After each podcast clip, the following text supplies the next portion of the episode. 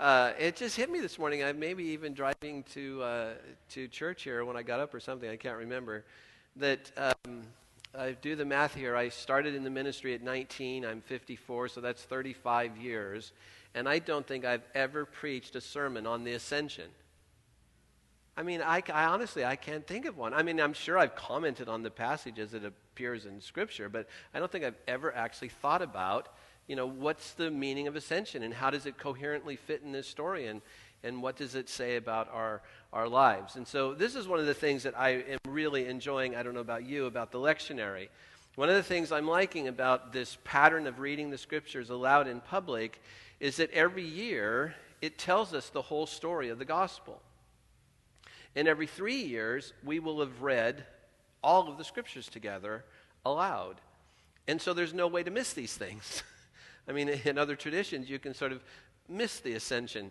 Uh, in our tradition, uh, that wouldn't be possible. So it's one of the things I'm really liking. But I like it for another reason. I like it because it does tell us a story.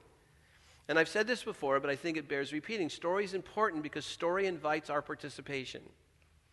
Where if you tend to have more just sort of a bullet point doctrinal approach to Christianity, that can easily devolve into a kind of mere beliefism, where you give mental assent to these points of theology. And I, am not suggesting that those points of theology are unimportant, but I am suggesting something that I think is rather important. Those points of doctrine did not come out of the blue. They weren't dropped like tracks from a divine stork on the beach on the Mediterranean somewhere. Those points of doctrine all emerged from a story. And all we're doing when we highlight story is we're not in any way putting down the, that, that sort of ancient Christian thinking that's gotten codified into bits of theology. We're simply recognizing that they emerge from a story, and that story invites our participation in it. It helps us move from mere knowing to involvement. And so while I'm all in favor, obviously, of Bible facts, you know, I, I really do think it's important that you, that if I say Genesis, you all think the beginning of the story. I think that's kind of important. If I say Revelation, you all think, oh yeah, that points us to the end of the story. If I say Kings, that you have some clue that that you know emerges out of the ancient story of Israel. Those things are all very important. But I would just want you to start seeing them something like this. If I say bat, if I say ball, if I say bases, if I say chalk lines, that you know that those things are invitations to play.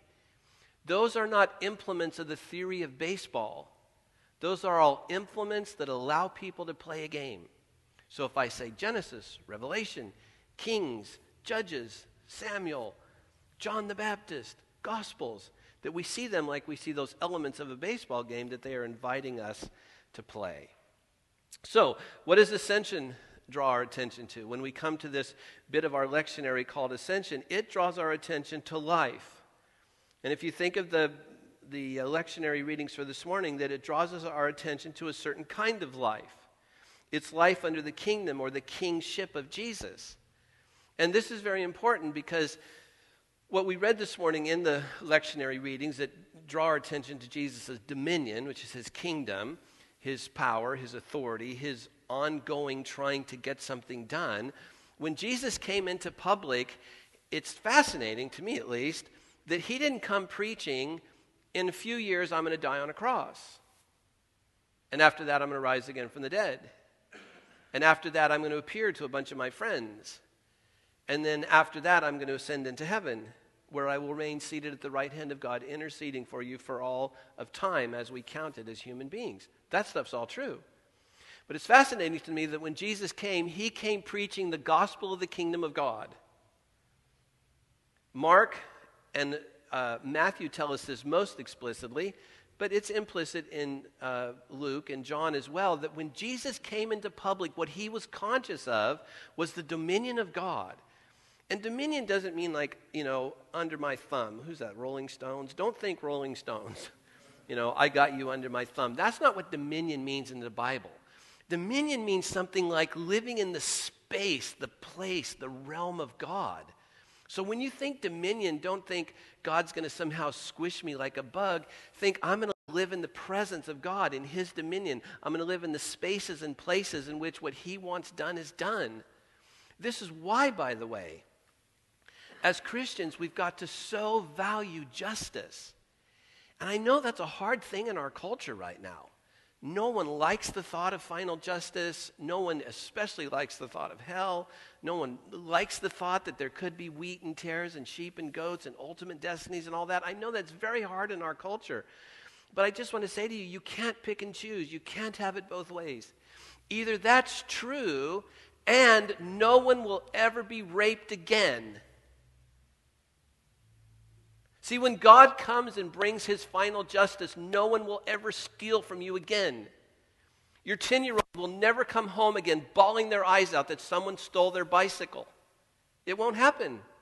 When God's dominion finally comes and it all happens, yes, bad people can no longer be bad, and that's going to be hell for them. But you, we can't have it both ways. We can't pick and choose. God's final justice is coming. And things like ascension alert us to that fact that Jesus is now at the right hand of the Father working that kind of stuff out. We didn't read this passage this morning, but I, I just want to draw it to your attention. The prophet Daniel sees this day coming. He sees sort of the final end of things coming, that the resurrection and ascension, especially Mark. And Daniel sees it as a vision. He sees this, this one like a human being coming up from the clouds of earth into heaven.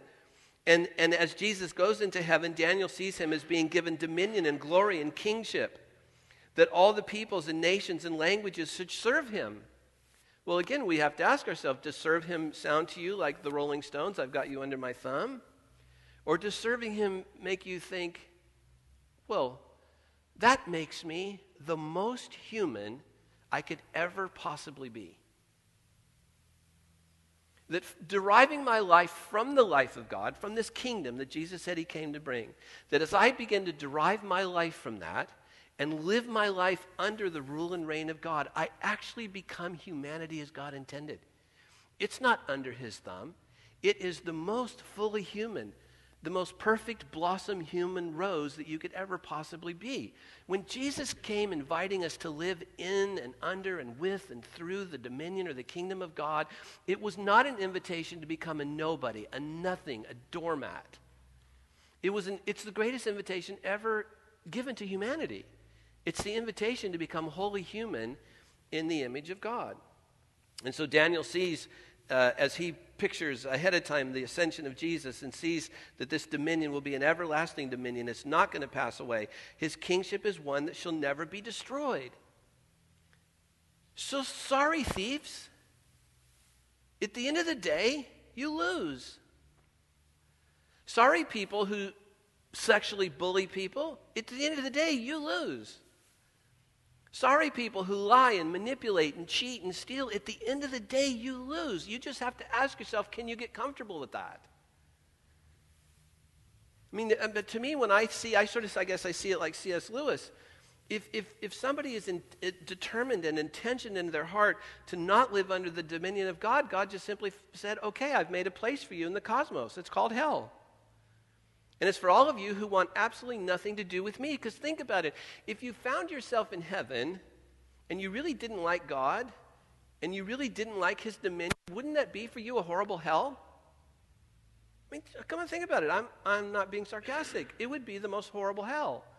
If you found yourself in a place where what God wants done is done 24 7, and you found yourself counter that, really in your heart of hearts, you were counter to that, so God has made a, a, space, a place for people who actually want nothing to do with him.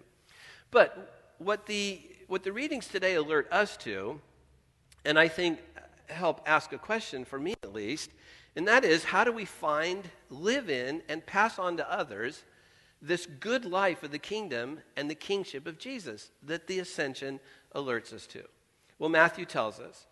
He says, Here's what you do. I'm sorry, Samuel tells us. Here's what you do you serve the Lord with all your heart. That's the first thing about finding a life in and deriving our life from the kingdom of God. He says, You serve the Lord with your whole heart. Well, serve is obviously an action word. It's not a word that could ever stop at belief. It, it, it, it calls together something for us to do. And then he says, serve the Lord with all your heart. And this is very important because it gets to the whole notion of not serving God in fragmented ways or giving him a portion of our life, but alignment. What it really brings to, to mind is integrity. Now, I'm not talking about uh, perfection here. When we talk about loving God with your whole heart, I'm not saying we can never make mistakes and all that. I'm talking about basic integrity, almost the way you would think of integrity in an engineering sense. Like if you were to ask, does this bridge have integrity? Well, you don't mean that it, it doesn't vibrate at all when a 20 ton truck goes over it. You just mean, yeah, it has basic integrity. It, it, can, it can withstand, it can do what it was designed to do. And so when Samuel says to serve the Lord with your whole heart, that's what he has in mind, that you've made a basic, sort of fundamental choice that brings an integrity, an alignment, a wholeness to your life. And so when he says serve the Lord with all your heart, by heart he means the real and whole you. Uh, whenever, especially in the Old Testament, they use the word heart, it has to do with kind of the, the basic sort of um, processing system that's going on inside of you. Samuel says you bring that to the Lord. Well, I like the way my friend Dallas Willard um, describes this process of serving the Lord with your whole heart, which to me is really the process of spiritual formation. Dallas says this The end ideal of spiritual transformation is when all the essential parts of our human self are effectively organized around God. And then they are restored and sustained by Him. So we take all the essential parts of our life, that's what Samuel's talking about, with your whole heart. And spiritual transformation means that they're then increasingly being organized around God as all these parts of our lives gets restored and sustained by Him. So, spiritual transformation, Dallas says, is the process leading to that ideal end. And its result is love of God with all the heart, soul, and mind and strength, and its neighbor as oneself. Now, this to me is a very important thought.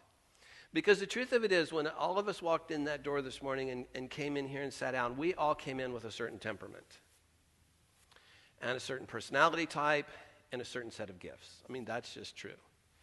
And that means that for some of you, you're sort of temperamentally wired towards spiritual formation. You're kind of temperamentally wired towards quietness and thoughtfulness and, and appropriate self examination. You're just, that kind of comes easy to you. For others of you, no, I can't do that. My ADD kicks in and I can't handle that. I really like doing social justice. And I really like being out and feeding the poor and doing that kind of stuff. And that temperamentally is more easy for me. Others of you are, well, yeah, I guess I could see that, but man, what I really love is evangelism. And I really like, you know, sharing my faith with others. And, you know, I don't have time to worry about all that other stuff. You know, I need to do this stuff. And that's all fine. I mean, there's nothing we can do about that. That's, that's just real. That's what it is. But here's what I want you to see that, from the point of view of the Bible, those are all false dichotomies.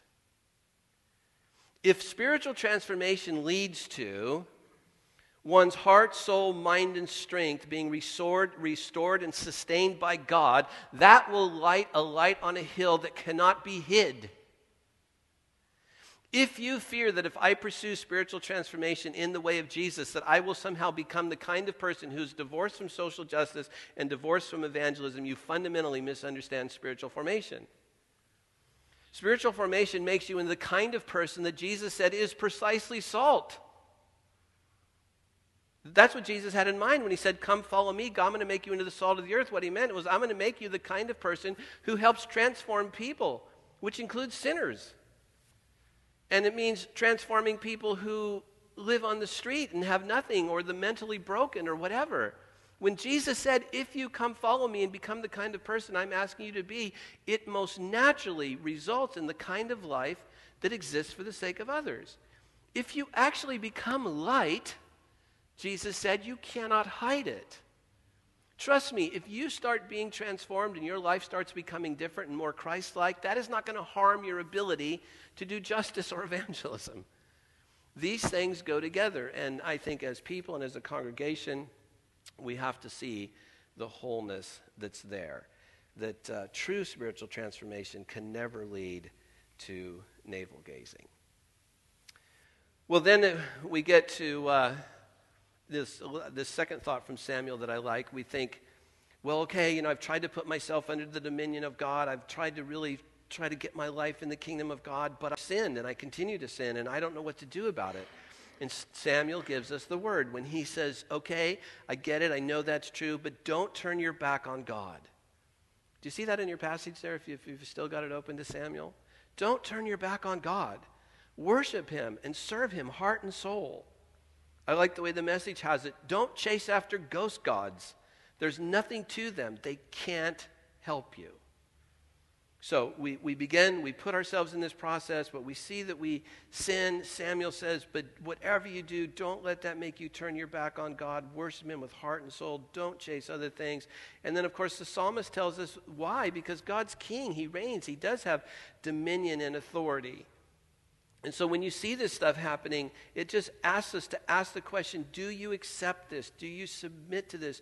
Do you surrender this? As I was typing that yesterday, again, it just made me think think of those words submit, accept, surrender. Again, those are just not easy words today. And here's why it, it has to do with fundamental orientation. We think if I submit, accept, and surrender, then something essential about me dies.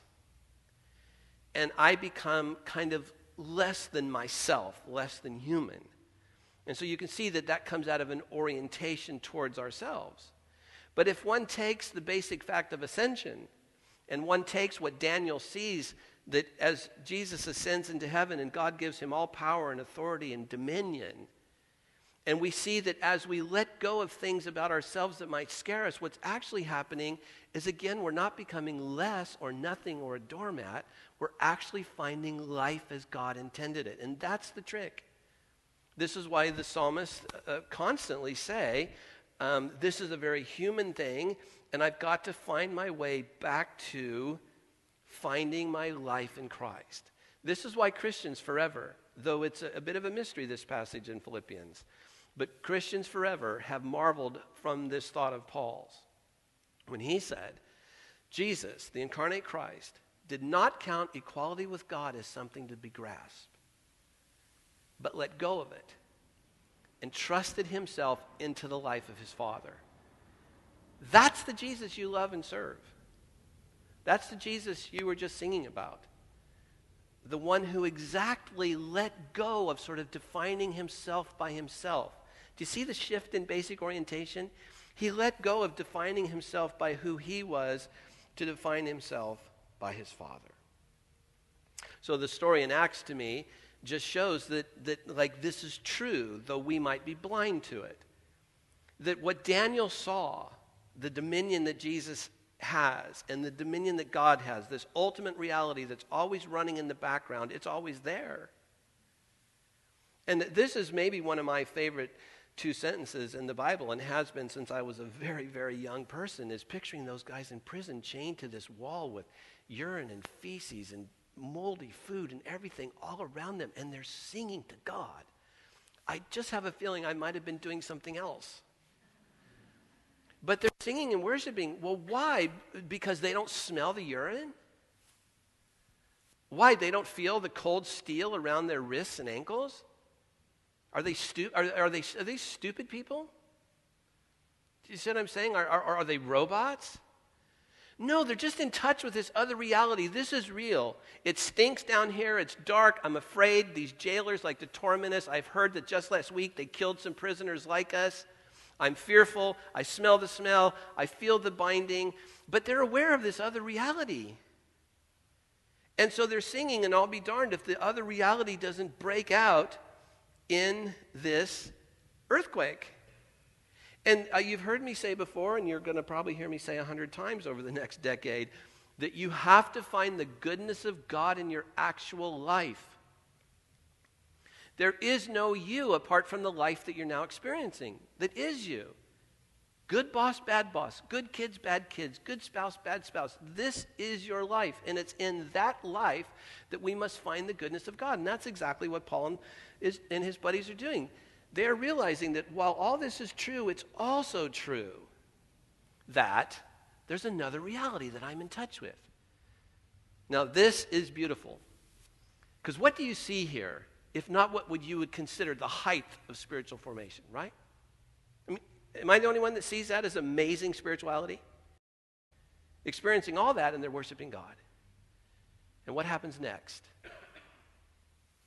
The jailers see the life of God and they ask, How can I be saved? And I just want you to know that all over our country today and all over the Western world are millions of seekers for whom their first question is not, Did Jesus rise from the dead? Their first question is not, Can you give me an adequate theory of the atonement? Because if you can, I'll believe. Their first question is not, Can you give me an adequate uh, theory of the inspiration of Scripture? Because if you can, I'll, I'll consider that maybe this is plausible. No, what hundreds of millions of people in the Western world are looking for is, Is there a life? Are you guys connected to anything different? And if you are, and if you're finding the goodness of God in your very difficult lives, and you're finding the goodness of God when you lost your house. Okay, maybe you're not feeling cold chains around your hands and smelling the stink of urine, but you lost your home, you got laid off from your job, your grandmother's dying, whatever. Are you finding the goodness of God in there? And if you are, and if your life is coming together around this notion of serving God with your whole heart, your whole mind, your whole soul, and you're having that kind of spiritual transformation happening in your life, it is the number one testimony today of the goodness of God. It is the number one way that seekers today find a plausibility to, to maybe start seeking the faith. And so it's actually a very important thing that leads to many people saying, Sir, what do I have to do to be saved to really live? Well, let me just close by saying this. I, I know this is one of those things that's easy to say, hard to do. Easy for me to say, hard for all of us to do. Jesus knows this. And this is why he prays for his followers. And, and I just want to highlight the one thing he prays is he says, Father, I want them to be right where I am. Well, where was he? I think, you know, as he is, you know, facing his own death and crucifixion, what he's seeing is I'm safe, I'm secure, I'm protected, I'm confident in this reality of the reign of God. I'm confident that you really do have dominion. And if this cup is not going to pass from me, he's realizing it is going to lead to resurrection and ascension and to your dominion coming out over all the earth. But again, we have this sort of different reality where we, we sometimes get aware that, well, things, Todd, don't always work out. I do have to provide for myself. I can't have confidence in God. I've got to make it happen. You know, we're aware of this other reality that's just right in our face. Well, I saw a story not long ago. It's, it's actually not a very pleasant story, especially if you love animals. But uh, one of the sort of more brutal ways that animal trappers catch various kinds of monkeys in Africa is they make a trap by creating a gourd in a tree. A gourd is just kind of a hollow opening. And then they put a piece of fruit in it, like an apple or an orange or something. And the monkey goes up to the tree and he puts his hand in the tree to get the piece of fruit. But once he does that, his hand is too big and he can't pull it out of the hole. And there's just something innate in monkeys that they will not let go of the fruit. Even when a trapper is right behind them with a club to beat them to death or whatever, there's just something in them. They won't let go of it. This trap, this trap has never failed. It doesn't take nets, no, nothing. It, they, will, they will not let go of the fruit. And most of the time, trappers just come up and club them or something. And so it's not a very pleasant story, but I just thought, you know, we face the same basic sort of choice. Hang on to the only reality that you instinctually know the reality that I'm fundamental to the cosmos. And I got to make life work. Or you kind of go against everything that's in your sort of spiritual DNA and you let go. You let go not because you're stupid. You don't let go because you're a religious nut. You let go because, like Daniel, you see that there is a different dominion here. You let go, but you, you let go and sing like Paul and his buddies because you know, though this is where I am, there is another reality. And once you do, as Ezekiel said, remember Ezekiel said, Why do you choose death when life's available to you? And as soon as we let go of that, we then, of course, find the life of God. It begins to reorient us mind, soul, body, spirit. As it does so, we get put into this realm that Jesus and Samuel and David and all these people saw. And oddly enough, not oddly, amazingly enough, as that happens, A, you become light. And you will start having people say to you, ma'am, what must I be what must I do to have your reality? And B, that will result in such natural goodness that all the social justice that we will ever have to do will become instinctual to us. We will not have to put it on like Saul's armor. It will be as native as we can possibly be. Just simply being alert to there's a big story going on here. And it's near the end. Jesus did die, he was buried, he did raise from the dead. And he did appear to a bunch of his friends. And he has ascended into heaven. And his ascension into heaven, constantly looking out for you, is the peace, safety, security, and provision in which you can find the confidence to let go of whatever it is you're holding on to and harming your life. That's the invitation of Jesus' dominion. Not to be under his thumb, but to be free.